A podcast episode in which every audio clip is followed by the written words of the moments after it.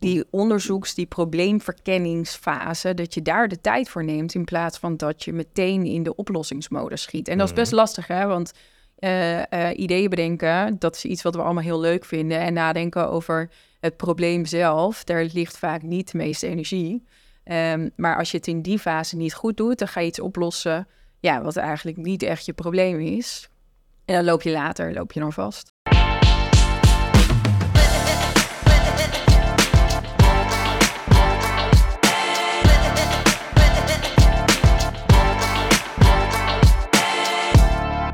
Welkom en leuk dat je luistert naar weer een nieuwe aflevering van Ondernemer de Podcast. Deze keer in de studio TJ en Esther van de Storm. Welkom Esther.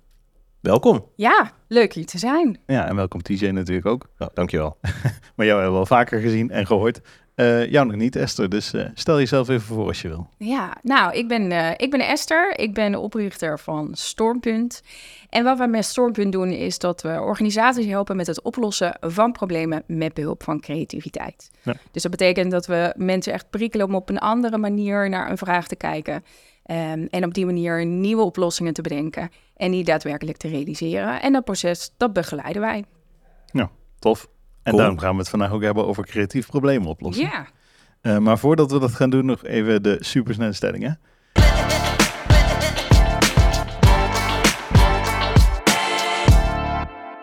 Uh, en dan wil ik ook graag met jou beginnen. Ben je er klaar voor? Ja, helemaal. Kom op. Oké.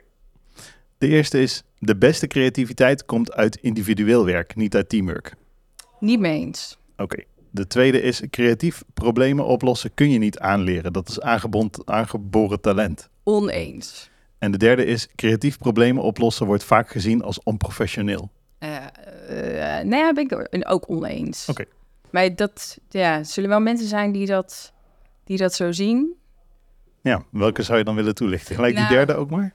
Ja, nou, ik ging wel het meest aan op die tweede, moet ik eerlijk zeggen. Ja, dus het is, je kunt het niet aanleren, het is onaangeboren talent. Ja, er zijn heel veel mensen die dat wel denken. En ik moet eerlijk zeggen dat ik dat zelf ook wel had. Mm elf jaar geleden deed ik een training. Ik werkte toen bij de overheid. Uh, en een beetje toevallig rolde ik daarin. Um, en uh, toen ging ik leren hoe je zelf sessies kon faciliteren. Maar dat bleek heel erg te gaan over creativiteit. En ik weet nog dat we allerlei oefeningen gingen doen. En ik dacht, oh, maar ik ben helemaal niet creatief. Dit kan ik helemaal niet. Maar al gaandeweg merkte ik dat dat steeds makkelijker werd. Want creativiteit is een vaardigheid. We hebben dat allemaal in onszelf. Mm -hmm. um, alleen het maakt heel erg uit of dat gestimuleerd wordt. Ook in wat voor omgeving je zit. In hoe dat wordt aangezet. Dus ik weet niet hoe jullie dat ervaren voor mij maakt in ieder geval ontzettend uit. Ja, wij zijn daar dagelijks mee bezig. Dus dan wordt het ook echt je tweede mm. natuur. Ja. Terwijl als ik kijk, toen ik bij de overheid werkte destijds, was dat in een veel minder creatieve omgeving. Dus dan ben je daar ook gewoon minder mee bezig. Ja, dat snap ik wel. Dus het, het is ook inderdaad iets wat je wel kunt stimuleren, denk ik. Maar inderdaad met elkaar maar daar gaan we het straks natuurlijk allemaal nog over hebben, met elkaar in een ruimte zitten en zeggen van nou, gooi nou maar eens even een oplossing voor dit probleem op tafel. Dat is, zo werkt het niet. Nee, nee. Je hebt daar wel echt een stuk meer voor nodig. En de vraag is ook maar of je dan met het juiste probleem aan de slag gaat. Ja. Hè? Dus dat is stap één. Ja. Um, dus ervoor zorgen dat mensen ook echt in die creatieve mindset zitten. Dat ze de vaardigheden hebben om dat te doen. Dat is een hele belangrijke. Maar het hoeft vaak veel minder ingewikkeld dan mensen denken. Ja. Maar het, bestaat wat mij betreft uit twee delen. Want je hebt het creatieve aspect, maar je hebt ook zeg maar, het probleemoplossend vermogen. En in hoeverre uh, denk je dat het probleemoplossend vermogen, dat dat dan misschien ook nog verder te ontwikkelen is voor mensen? Dat zeker ook, maar die twee hebben natuurlijk ontzettend met elkaar te maken. Want als jij met creativiteit, als jij uh, in staat bent om veel meer oplossingen te zien voor een probleem, mm. dan betekent dat dat je automatisch je probleemoplossend vermogen vergroot. Um, dus wat je ziet is, wij zijn heel erg patroonvolgend als mensen. Mm. Um, en mensen denken vaak ook maar in één, op, in één oplossingsrichting. Van nou, dat, dit is het probleem. Dan gaan we daar allerlei oplossingen in bedenken. Terwijl als je veel breder kunt kijken en dus ook veel meer verschillende categorieën, oplossingen en ideeën kunt bedenken. Um, ja, dan vergroot je daarmee alleen al je probleemoplossend vermogen. Ja. Oké, dat is wel interessant. Wij gebruiken in ons recruitmentproces gebruiken we gamification. En een van de games die een sollicitant dan moet spelen, is uh, een spel waarin het probleemoplossend vermogen van iemand wordt uh, gemeten. Ja. Ehm, en wij gebruiken dat voor onszelf heel erg als uh, meetstaf, maatstaf voor hey, gaat iemand in, bijvoorbeeld in de rol van consultant kunnen functioneren. Want als jij heel laag scoort op problemen verlossen vermogen, en dan ga je het ook, blijkt dat uit de praktijk overigens, ga je het heel lastig krijgen als consultant in ons geval. want dan ben je heel de dag eigenlijk bezig met vraagstukken en problemen oplossen. Mm -hmm. maar ik vind het dus wel interessant dat je, dat je dat dus wel door creatief aan de slag te kunnen gaan, of door creatief aan de slag te gaan, dat je wel jouw probleemoplossingsvermogen zou kunnen verbeteren. Ja, kijk, uiteindelijk um, een oefening die ik bijvoorbeeld heel vaak doe met groepen, uh, die noemen we de bananenschil-oefening. Dan zeg ik, uh, joh, ik ben nu uh, directeur van een verzekeringsmaatschappij ja. en ik heb een groot probleem, want ik heb een bananenschilpolis. Um, dat is een verzekering voor mensen die uitglijden over een bananenschil. Natuurlijk totale onzin. Um, maar die verzekering, die leidt verlies. En jullie hebben als taak om zoveel mogelijk ideeën te bedenken. Een advies voor mij als directeur over hoe ik die bananenschilpolis weer rendabel ga maken. Nou, wat je dan ziet, waar, waar, waar denk je als eerste aan? Waar denken jullie als eerste aan? Wat komt er in je op? Komt er een uh, idee in je op? nou, ik zou juist heel erg... Nee, niks. ik zou eerder op het voorkommanagement gaan zitten. Het voorkom, ja. ja. Ja. Dus hoe voorkom je dat mensen überhaupt uitgeleiden op zo'n, over zo'n banaanschil? Ja, precies. Ja, dus misschien uh, een importverbod op uh, bananen of uh, dat je heel veel prullenbakken gaat plaatsen op straat. Je zou iets aan de banaan kunnen doen. Um, maar misschien kan je ook iets aan de verzekeringsvoorwaarden doen. Wat je alleen ziet is als je zo'n vraagstuk. Ik heb het ooit eens namelijk bij een verzekeringsmaatschappij gedaan. Uh, want we krijgen dan flip overvellen met twintig ideeën. De meest wilde ideeën komen er voorbij. Fantastisch. Maar als je dit met een verzekeringsmaatschappij doet, dan komen zij met twintig ideeën, allemaal gericht op de verzekering. Ja, precies. Want dat is het kader waarin zij denken. Mm -hmm. Terwijl je kan ook iets doen met de banaan, met de omgeving, met wet en regelgeving, met het imago van de banaan. Nou, en als je dat dus ook toepast op je eigen vraagstukken, dan wordt het een stuk interessanter om oplossingen te bedenken. Tof. Leuk. Ja. Cool. Vaker de bananenschil toepassen. Ja, ja, inderdaad. Mooi. Nou, dan hebben we eigenlijk de tip al voordat we überhaupt naar het hoofdonderwerp toe gaan. Je zou ook overal schuurpapier omheen kunnen plakken, zodat ze minder glad worden. Moet ik dat even dat te zeggen? Ja. Over outside the box. Die had je nog niet gehoord, hè? Is er überhaupt een box? Nee, nee, dat niet. Nee. Wel heel vaak de eetbare bananen. Ja. Of uh, een anti-bananencampagne. Oh ja. Dus ik weet niet of Chiquita aan het meeluisteren is. Nee, ja. Ik wil hier nu echt een hele flauwe woordgrap over maken, maar laat ik dat niet doen. Doe dat maar niet. Nee.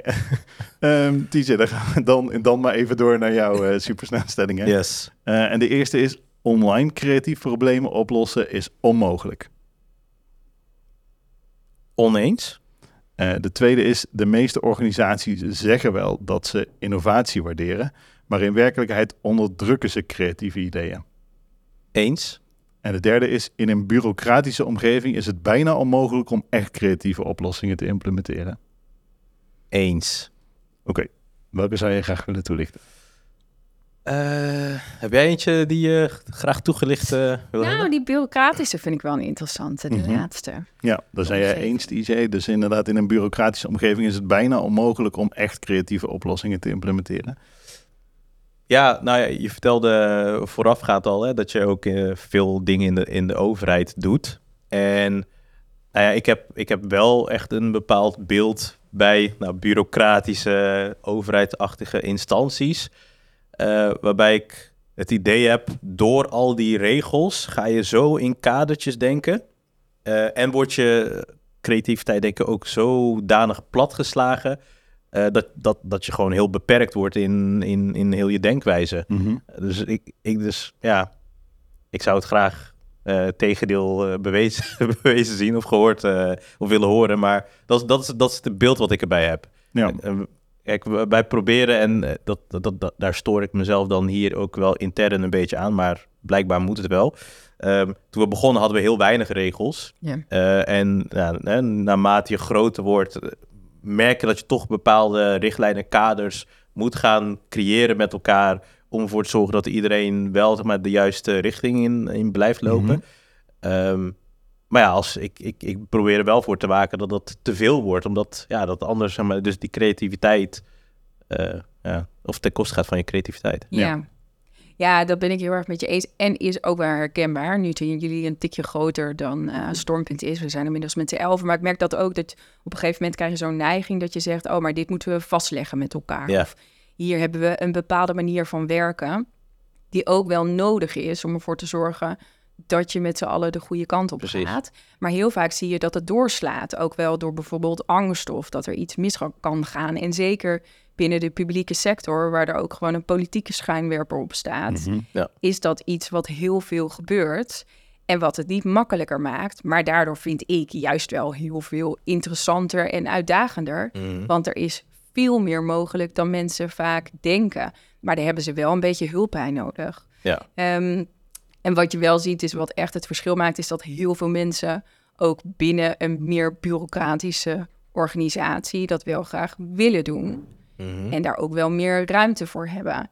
Ik vind het altijd iets fascinerends dat, ja, wij zeggen, weet je, volwassen mensen nemen allemaal hele grote mensenbeslissingen. Je koopt huizen voor tonnen, maar vervolgens is het voor heel veel mensen zo dat wanneer ze dan door zo'n poortje heen lopen en met een pasje zwiepen, dat ze dan op de een of andere manier het gevoel hebben dat ze over alles toestemming moeten gaan vragen. Ja. ja. Dat hoeft natuurlijk heel vaak niet. Nou, en daar, dat heeft ook weer echt met het durven falen, durven te spelen, durven dingen te doen, het uit te proberen. En daar is ook binnen een bureaucratische organisatie echt vaak zoveel meer mogelijk dan mensen denken. En daar de ruimte in vinden, dat is echt tof om te doen in trajecten. Ja, maar er moet natuurlijk wel dat uh, falen, noem ik het dan maar even, dat moet dan wel geaccepteerd worden. En dan moet je wel ook het vertrouwen hebben dat je daar in je woord niet op wordt afgestraft. Ja. dus uh, je hebt enerzijds heb je de regeltjes die je iets doen, maar aan de andere kant moet ook de cultuur binnen je organisatie zo zijn dat je het moet durven om fouten te maken ja. en om dingen te proberen. Ja, dat klopt. Maar het, falen of fouten maken of leermomenten, hè, het is ook maar een beetje wat voor woord je daaraan uh, uh, aan kleeft of aan geeft. Um, dat is wel iets wat uh, wat ook in veel kleinere dingen vaak kan. Hè? Of even veel sneller dingen experimenteren in plaats van dat we mhm. er heel erg lang over blijven horen. Ik weet nog wel, op een gegeven moment hadden wij een traject en toen gingen we de straat op om mensen over hun mening te vragen. En uh, toen gingen we een hele tijd nadenken over manieren waarop we dat zouden kunnen doen. En we hadden iets bedacht en toen kregen we allemaal jamaren en mitsen en allemaal dat gaat toch moeilijk worden. Want gaan mensen dan überhaupt wel met je in gesprek? Nou, toen heb ik dat afgekapt en gezegd, joh, weet je wat we doen? We uh, pakken een poster, die hadden we al gemaakt. Daar wilden we mee de straat op gaan. En we gaan hier om de hoek, bij de supermarkt, bij de Jumbo, 10 minuten staan en mensen gewoon aanspreken. En dan kijken we of het werkt. Ja. Nou, en dat was ook echt heel succesvol. Dus we waren klaar. Ja, dan hadden we daar ook nog een uur over kunnen gaan zitten, ouwe horen met elkaar. Maar zo simpel kan het dan zijn. Ja. En als het niet had gewerkt, waren we ook klaar. Hadden we iets anders moeten bedenken. Precies. Ja, mooi. Ja. Hm. Oké, tof. Nou, laten we dan maar gelijk doorgaan naar het hoofdonderwerp. Uh, en dat is dus inderdaad creatief problemen oplossen.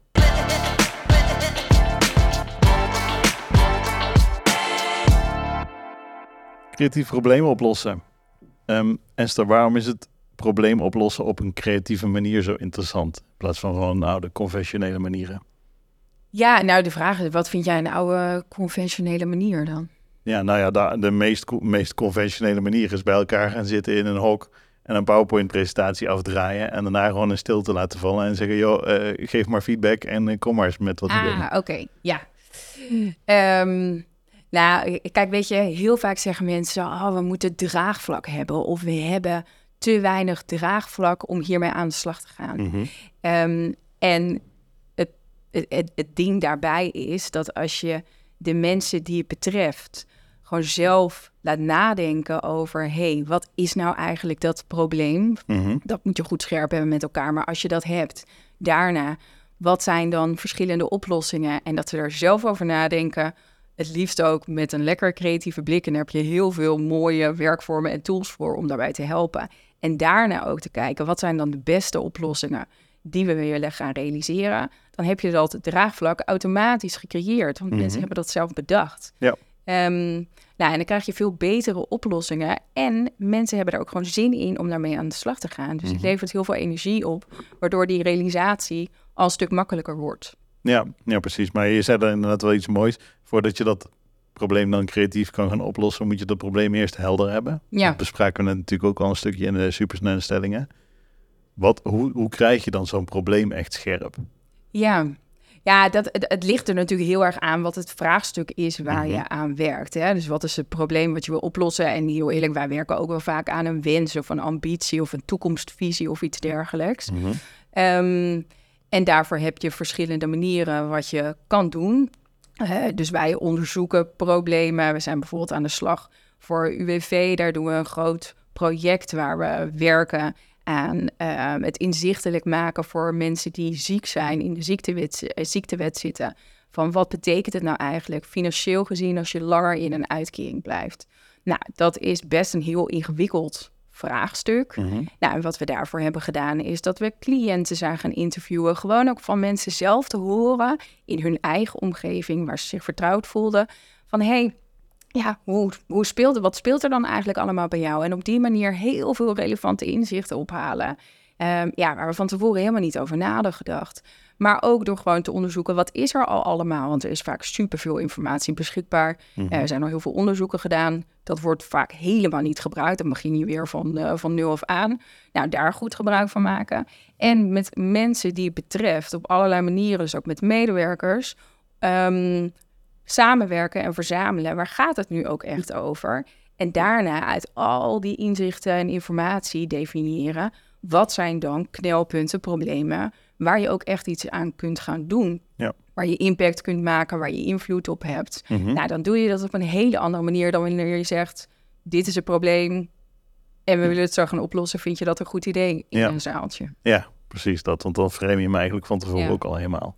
Ja, 9 van de 10 keer is het ook een heel ander vraagstuk dan waar mensen mee aankomen. Hè? Mhm. Wij krijgen vaak een e-mail en dan wordt er gezegd: Dit is ons probleem, willen jullie ons helpen? Ja. En als wij gaan doorvragen, dan komt het bijna altijd op iets anders uit. Ja. Maar jij moet lachen, dus dan is het vast herkenbaar. Ja, dat denk ik wel. Toch? Ja, nee, de- zeker, zeker. Maar ik vind, ehm, even in je verhaal, vind ik wel interessant dat je eigenlijk een, eigenlijk een soort onderzoeksmethodiek hebt, u, überhaupt, om eh, te gaan starten aan het vinden van het probleem.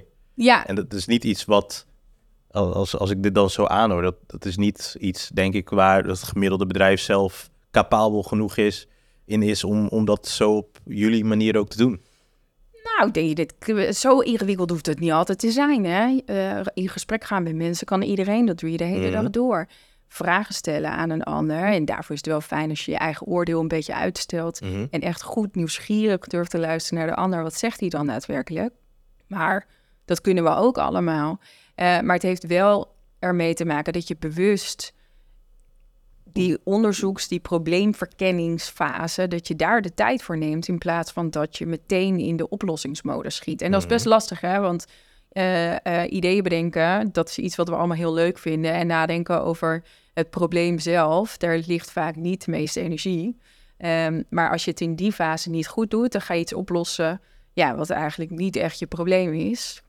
En dan loop je later, loop je dan vast. Ja. Ja, ja en dan de, de- zeg maar, de andere kant van het spectrum is... kost het niet te veel tijd? Ja, nou kijk, daar moet ik wel ook vaak moeite voor doen hoor. Dus dat zal ik eerlijk toegeven. Want ik heb best regelmatig dat wij eh intakegesprekken doen met opdrachtgevers. En die zeggen dan, nou, het probleem, dit is het. En dan zeggen wij, nou, we vinden toch dat we eerst Mhm. echt dat even goed in kaart moeten gaan brengen en moeten onderzoeken. Ehm, en dan, eh, eh, dan moet ik daar nog wel eens inderdaad streng in zijn. En dat ik dan zeg, anders doen we de opdracht niet. Mhm. Dat doen wij dan dus ook. Mhm. Ehm, eh, en dan, ja, eh, eh, maar over het algemeen weten we ze wel te overtuigen van het belang. Plus, ehm, ja, we hebben daar, ik heb daar gewoon tig voorbeelden van. Dat we, ik heb ooit eens een keer een, eh, een, een project gedaan voor een gemeente. En dat ging over onkruidbestrijding. Nou, daar had ik echt nog nooit over nagedacht. Maar je hebt dus allemaal niveaus van onkruid, van hoe hoog het kan staan. En nou ja, ik reed op een hele andere manier door mijn eigen wijk heen. Ja, opdracht. Ehm, maar goed, het ging over bestrijdingsmiddelen. Eh, vanwege nieuwe regelgeving moest dat dan met eh duurder eh, middelen, want dat was beter voor het milieu. En zij zeiden, nou, we hebben dat budget niet. Kom ons helpen om daar, daarmee aan de slag te gaan voor nieuwe ideeën te bedenken. En wij hebben toen gezegd, laten we eerst eens in kaart gaan brengen, wat is het probleem nou daadwerkelijk? En ook de straat op te gaan. Want wat vinden de inwoners van de gemeente daar Ja. eigenlijk van? Dus wij hebben een groep ambtenaren, er zaten ook wat raadsleden bij. En die hebben wij de straat opgestuurd. Die gingen in gesprek met inwoners over onkruid. Nou, wat bleek nou? Mensen zeiden, nou, ik ga mijn eigen stoepje wel schoonmaken. Maar waar ze ook achter kwamen, was dat mensen dat heel vaak op een niet al te vriendelijke manier deden voor het milieu. Namelijk door gewoon met een flinke sleu- schoot eh, bleek over, eh, over het stoepje heen te gaan. Waardoor eh, dat onkruid dan automatisch wegging. Maar dat is niet al te best voor het milieu. Dus die mensen kwamen terug in shock. Die zeiden, dit is echt super slecht. Uiteindelijk werd de focus van dat project een communicatiecampagne om op een betere manier mensen te informeren. Hoe houd je je eigen stoepje schoon? In plaats van het eerdere vraag Ja, hoe krijgen we meer geld voor? over dat geld. Ja, Ja. dus dat was echt, en dat, eh, dat heeft nog geen halve dag geduurd. Oké. Ja, is dat Ja. dan veel Ja. tijd? Ja. Ja. Cool. Heeft denk ik heel veel geld en tijd bespaard. Ja. Zou daar dan ook een stukje angst zitten? Dus, eh, want ik, wat jij nu vertelt, herken ik heel erg vanuit marketing en communicatie. Dat eh, heel veel professionals die eh, zijn vanuit achter hun bureau bijvoorbeeld een persona aan het maken of Ja. een ideaal klantprofiel aan het maken. Zonder dat ze echt durven de mensen aan te spreken die nu eenmaal hun ideale klant zijn. Zou Ja. daar dus ook standaard bij mensen een stukje angst zitten van nou, ik heb blijf liever veilig achter mijn bureau om het probleem maar even in kaart te brengen?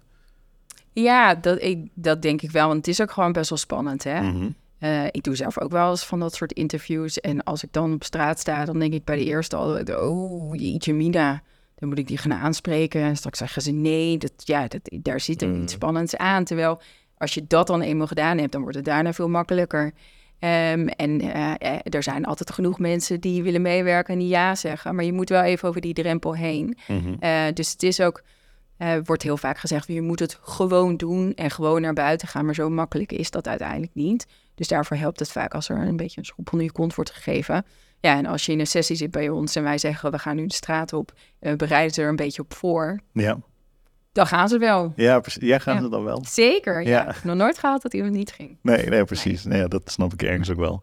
Ehm, En achteraf zeggen ze altijd, oh, dit moeten we veel vaker doen. Ja, ja, want dan is Gebeurt er nou nooit, maar ze zeggen het wel. Ja, nou, ik heb altijd dan toch de ijdele hoop wel dat ze dat af en toe wat meer gaan doen. Ja, Ja, ja, want dat is natuurlijk wel dat op het moment dat je denkt naar aan creatief problemen oplossen. Hè, of we gaan zeggen, oké jongens, we hebben hier nu een probleem en we hebben een stormpunt ingehuurd om dit probleem met ons te gaan oplossen. En we gaan naar Utrecht toe ja. en dan gaan we daar zitten in een locatie en dan gaan we al met allemaal hele gekke tekeningen en schilderijen zo die op de muur hangen met een of andere rare creatieve hub. Met mensen in een wollen trui. En eh, ik ga het even heel erg zwart-wit Ja. neerzetten. Ik dacht dan- echt, hè, hebben gekke dingen op de muur? Dat valt toch wel mee? Ja, dat weet ik niet. maar, ehm, hè, en dan gaan we daarna met elkaar dan ook nog, hè, dan hangen we, plakken we er even het woord workshop aan. En dan, dan is het helemaal af. En dan moeten we ook nog een keer met z'n allen dit soort creatieve gekkigheid eh, gaan doen. Ik kan me wel voorstellen dat mensen daar, als ze dan 's ochtends vroeg binnenkomen bij jou op locatie, dat ze daar absoluut niet op zitten te wachten. Dus gewoon denk ik, ja, doe mij gewoon even een flip over en drie post-its. En dan lost het probleem ook wel op. Ja, En dan moeten we ineens, weet ik veel, met Lego Serious Play, dat soort Ja. zaken, dingen gaan, gaan nou die mensen zijn er zeker. Mhm. Ja hoor, heel regelmatig dat ze binnenkomen. Of wij gaan ook heel vaak, wij gaan ook heel vaak naar mensen toe. Ja. Ehm, en dat ze denken, nou wat gaan we nu weer doen? Of inderdaad, wij werken veel met Lego Series Play. Dan zeggen we nou in plaats van dat we het gaan opschrijven of gaan vertellen, ga het maar bouwen, denken met je handen, iets Ja. visualiseren. Ja, dat werkt super krachtig. Maar er zijn zeker mensen die binnenkomen die zeggen, ja, eh, ik ben toch geen kind meer, moet ik dan nu met Lego stukjes gaan spelen? Mhm. Nou ja, en eh, kijk, wat wij doen is. ehm, ik vind het altijd heel belangrijk dat je een lekkere sfeer neerzet, dat mensen zich vrij voelen. Ehm, eh, het moment ook, nou, ik heb niet vaak meer mannen met stropdassen, maar het moment als ze er zijn, Ja. dan gaat zo op een gegeven moment dat stropdasje uit, het knoopje open, en dan denk ik, ha, nu hebben we de goede modus te Ja, pakken. precies. Ja. Mensen moeten zich zo comfortabel en fijn mogelijk voelen. Ja. Dus dat betekent ook al een lekkere omgeving, fijne zaal. Ehm, wij besteden altijd heel veel aandacht aan een goede opstart, goede landing in zo'n eh, in zo'n sessie. Ehm, maar ook creatief opwarmen en dat we ze meenemen in, ja, wat is creativiteit nou eigenlijk precies? Mhm. Maar ook als je continu alleen maar in de idee-killers zit, in die jamaars, dat het dan heel lastig wordt om in een creatieve flow te komen. Ja. Ehm, en met nieuwe dingen te bedenken. En dat je later wel weer gaat oordelen. maar dat dat niet continu door elkaar heen kan. Nou, dat zijn allemaal dingen waar we ze in meenemen. En wat je ziet is dat op een gegeven moment mensen dan ook wel wat ontdooien. We gaan er gewoon mee aan de slag. En ik heb ooit iemand van de Belastingdienst gehad die ook echt zwaar in de weerstand zat Mhm. over die Lego. En op het einde van de sessie zei hij, nou, wij moeten ook zo'n set kopen voor bij, eh, bij ons. Ja. Ja. ja. tof. Dus dan zie je maar hè, dat op het moment dat je echt daadwerkelijk praktijk toont van hé, maar dit werkt, dat Precies. mensen dan wel over. Ja. ja. Hoe maak je keuze wat voor aanpak je gaat hanteren? Dus je hebt, eh, je hebt dat vooronderzoek heb je gedaan, het probleem is helder. Ja. En dan? En hoe, hoe, hoe pak je dat verder op? Ja, bij ons is het dus altijd maatwerk. En je hebt heel veel verschillende methodieken rondom creativiteit. Dus de basis, de moeder van de theorieën rondom creativiteit is creative problem solving. Nou, wij gebruiken dat in onze opdrachten richting opdrachtgevers en groepen. Niet zo gek veel, maar dat is wel de basis waarvanuit wij denken. Probleem verkennen, ideeën ontwikkelen, vervolgens dat verder uitwerken en realiseren. Dat zijn een beetje grofweg de, vijf, de vier stappen. Ehm, en dan heb je design thinking, Lego CSP, Playmobil, tekenen. Nou, we hebben echt een schat aan werkvormen die je kunt gebruiken. En wat ik het allerleukste vind, is dat je gewoon steeds gaat kijken... oké, in deze situatie, wat past dan het beste? Ehm, en dat is altijd een mix tussen verschillende werkvormen, aanpakken... methodieken die we toepassen... ehm, waarbij we ook heel vaak iets nieuws ontwikkelen. Ja, daar word ik het meest blij van. ja, dat, Dus dat is niet echt een standaard antwoord, hè?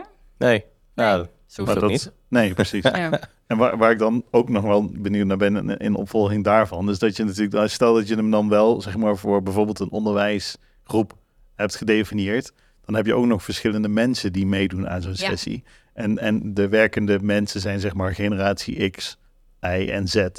Terwijl generatie X heel anders tegen eh probleem oplossen aankijkt, waarschijnlijk dan generatie Z.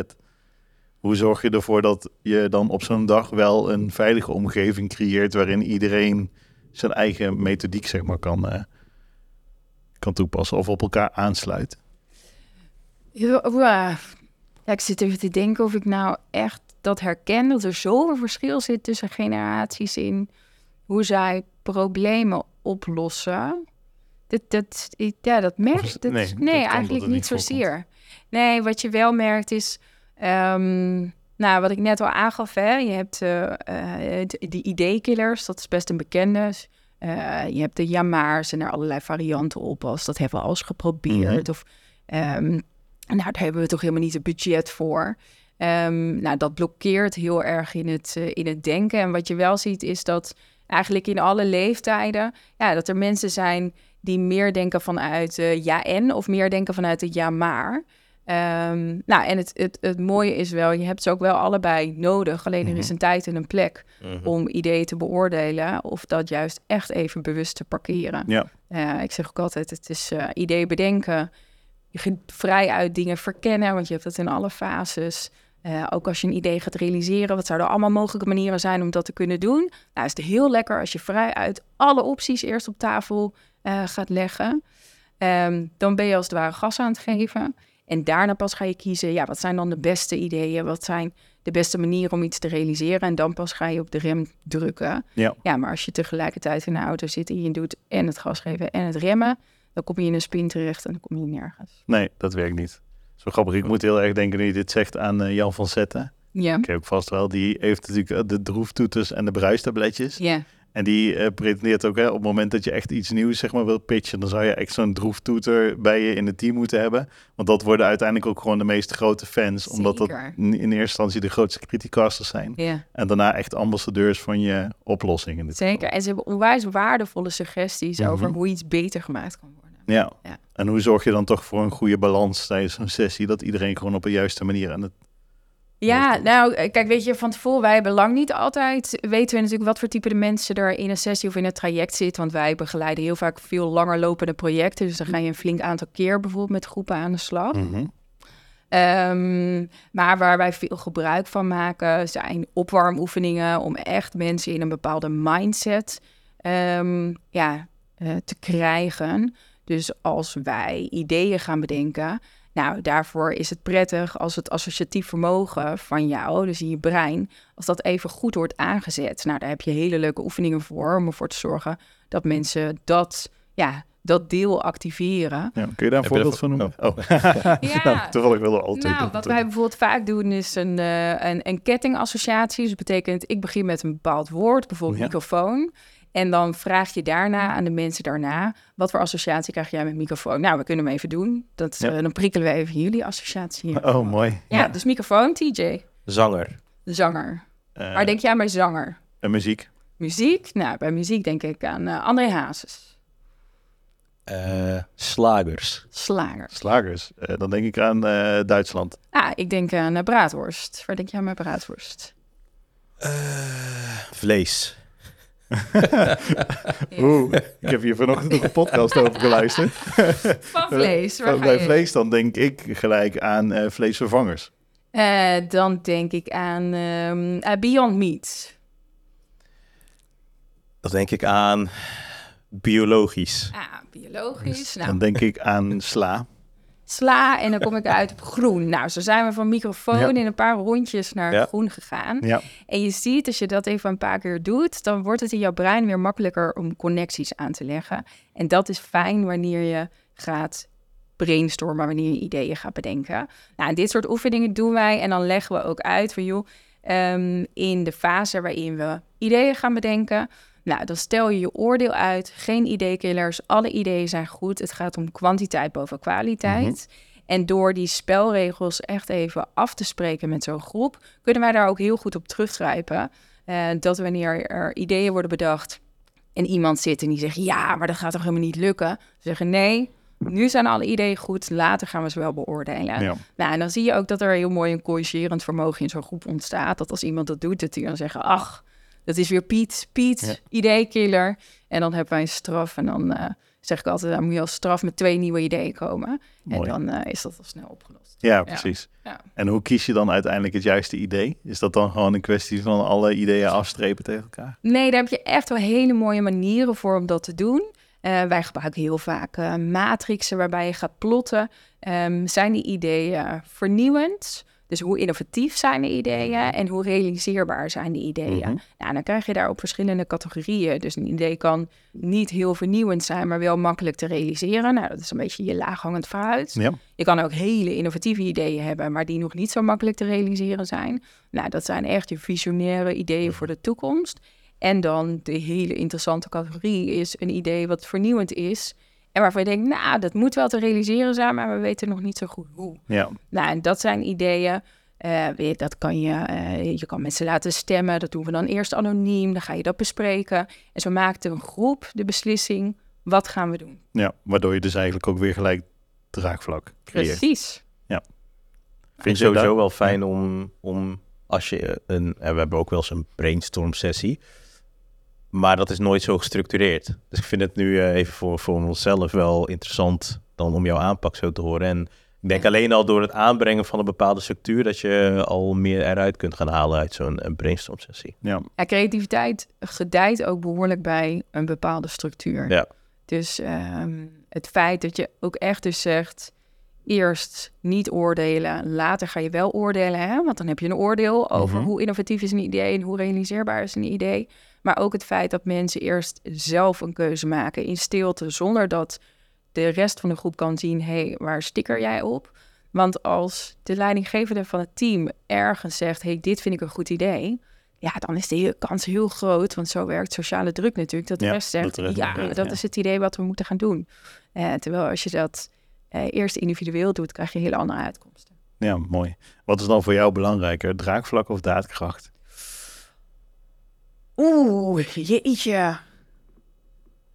Nou, ja, dat is het heel laf als ik allebei zeg.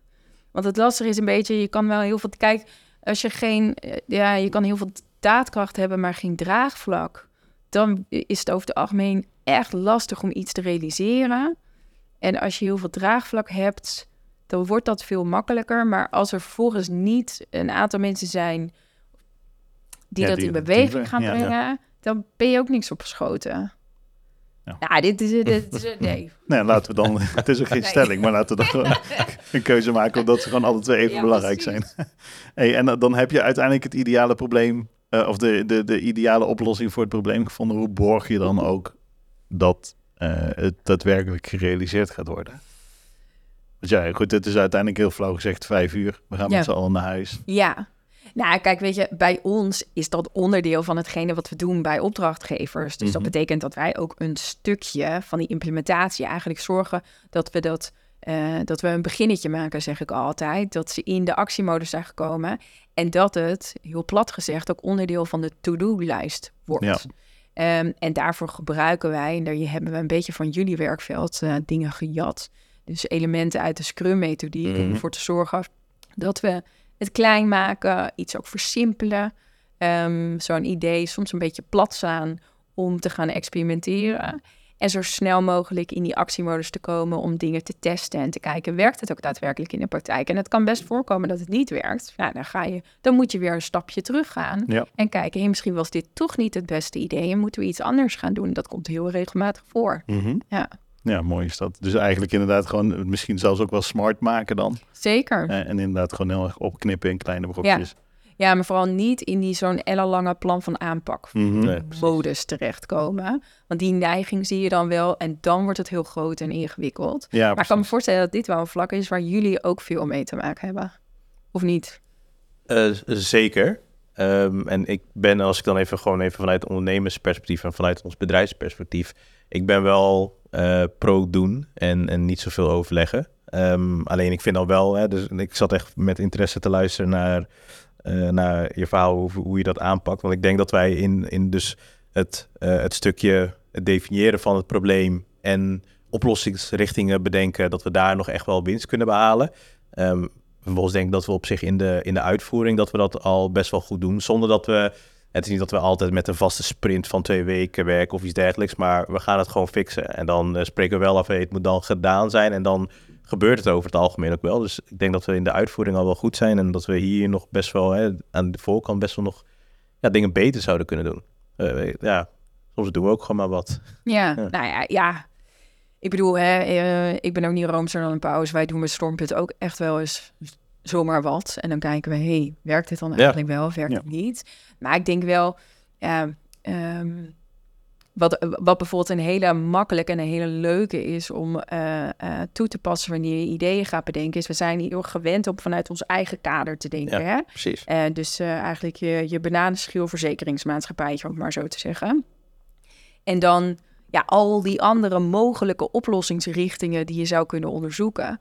Dat vinden mensen soms best lastig. Van ja, waar kan ik dan allemaal aan denken? En hulpmiddelen daarbij is dat je vanuit een andere organisatie naar je probleem gaat kijken. Mhm. Dus als je scherp hebt, scherp hebt, nou, dit is hetgene wat ik wil gaan oplossen. Bedenk dan eens, hoe zou IKEA dit gaan oplossen? Of wat zou eh, eh, Barack Obama hebben gedaan? En op die manier krijg je hele andere ideeën Mhm. dan je vanuit je eigen, ja, gewoon je eigen manier van denken eh, zou krijgen. Terwijl dit is natuurlijk je eigen manier van denken. Hè? Het komt uiteindelijk uit je eigen hoofd. Ja, maar je Ehm, forceert een precies. andere manier. Of Ja. ja. Ja. Ja, tof. Wat zou dan, is dat, eh, wat zou jouw belangrijkste tip zijn om creatief een probleem op te lossen? Och, wat, wat een lastige vraag. Ja. De, het belangrijkste maakt het, eh, maakt het natuurlijk erg groot. Kijk, uiteindelijk de belangrijkste tip is dat je ehm, je er bewust van bent dat er heel veel meer mogelijkheden zijn dan je denkt. En dat je, ehm, eh, ja, dat je je creatieve mindset, dat je die, ja, dat je die openstelt, dat je durft te spelen, dat je nieuwsgierig bent, dat je durft te falen, dat je eh, eh, die, die connecties in je brein, dat je daarmee aan de slag gaat. En daar zijn echt talloze tips en mogelijkheden voor waardoor je, waarop je dat kunt doen. Ehm, het begint uiteindelijk bij dat je dat wil, dat je belang Mhm. ervan inziet. Ja. En anders, als je daar echt niet uitkomt, dan is het bel Esther. We zullen jouw LinkedIn-profiel sowieso ook even in de show notes zetten. Ja, of, eh, eh, nou ja, ik heb zelfs, eh, eh, eh, dat gaat vandaag naar de drukker, eh, een boek geschreven daarover. Ja, ik heb de teaser, heb ik een stukje van gelezen die online Zeker. stond. Ja, dus, Dus hoe heet het boek? Creativiteit komt niet uit een boekje. Wat best grappig is als het wel uit een Oké. boek komt. Ja. Nice. Dus ja, Ja. Leuk. ja, dus daar staan er heel veel van dit soort tips en, eh, en theorie staat erin en opdrachten. ja, heel tof. Ja, Nou, dat is sowieso een aanrader voor de, eh, de luisteraars om, eh, om die dan terug gaan bestellen. Wanneer is die eh, te bestellen? 7 februari. Oké, tof. Ja. dan eh, moeten we dat gewoon gaan doen. Zeker. Super tof. En daarmee eh, ook een einde van deze podcast. En we zitten alweer over het half uur heen. Eh, ja, dus eh, heb je nog niet genoeg inspiratie gehad? Nou ja, je, je kunt Esther volgen op LinkedIn, eh, maar ons ook op eh, Instagram, LinkedIn, YouTube en TikTok. En, you- ja, we, we zijn overal te vinden. En in het boek eh, binnenkort. en in het boek, Ja, niet wij, maar misschien moeten wij ook een boek gaan schrijven. Dat is een goed idee. Laten we daar maar eens over nadenken. Heel leuk. Ja, digitale bedrijfsprocessen komen niet uit een boekje. Nou ja, Fantastische Ja. titel. Nee, daar gewoon moeten we nog even aan gaan werken. Ja, we gaan ja. erover brainstormen. Ja, oh, goed idee. met Ja. al deze tips. Juist, juist, juist.